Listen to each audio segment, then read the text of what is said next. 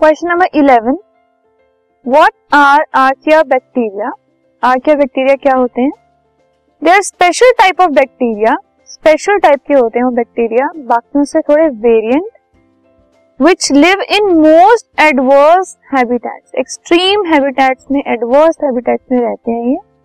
जैसे कि extreme salty areas या फिर हॉट स्प्रिंग्स या मार्शी एरियाज़ वहाँ रहते हैं और वहाँ भी ये इजिली सरवाइव कर जाते हैं।